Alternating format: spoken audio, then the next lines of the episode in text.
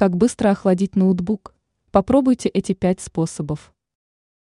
Ноутбук и компьютерная техника плохо переносят чрезмерно высокие температуры, именно поэтому внутри установлены кулеры. Но иногда в доме слишком тепло, и даже активно работающие вентиляторы не справляются с нагрузкой.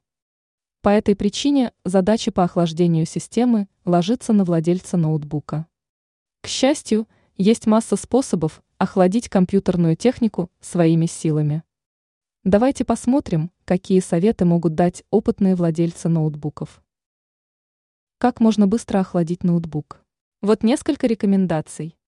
Нужно следить, чтобы ноутбук был установлен на плоской поверхности.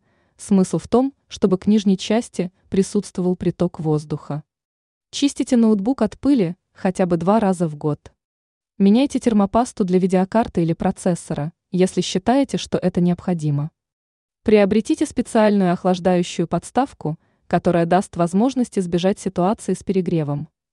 Иногда есть смысл поставить более мощные кулеры. Ранее мы писали о том, как правильно почистить экран ноутбука.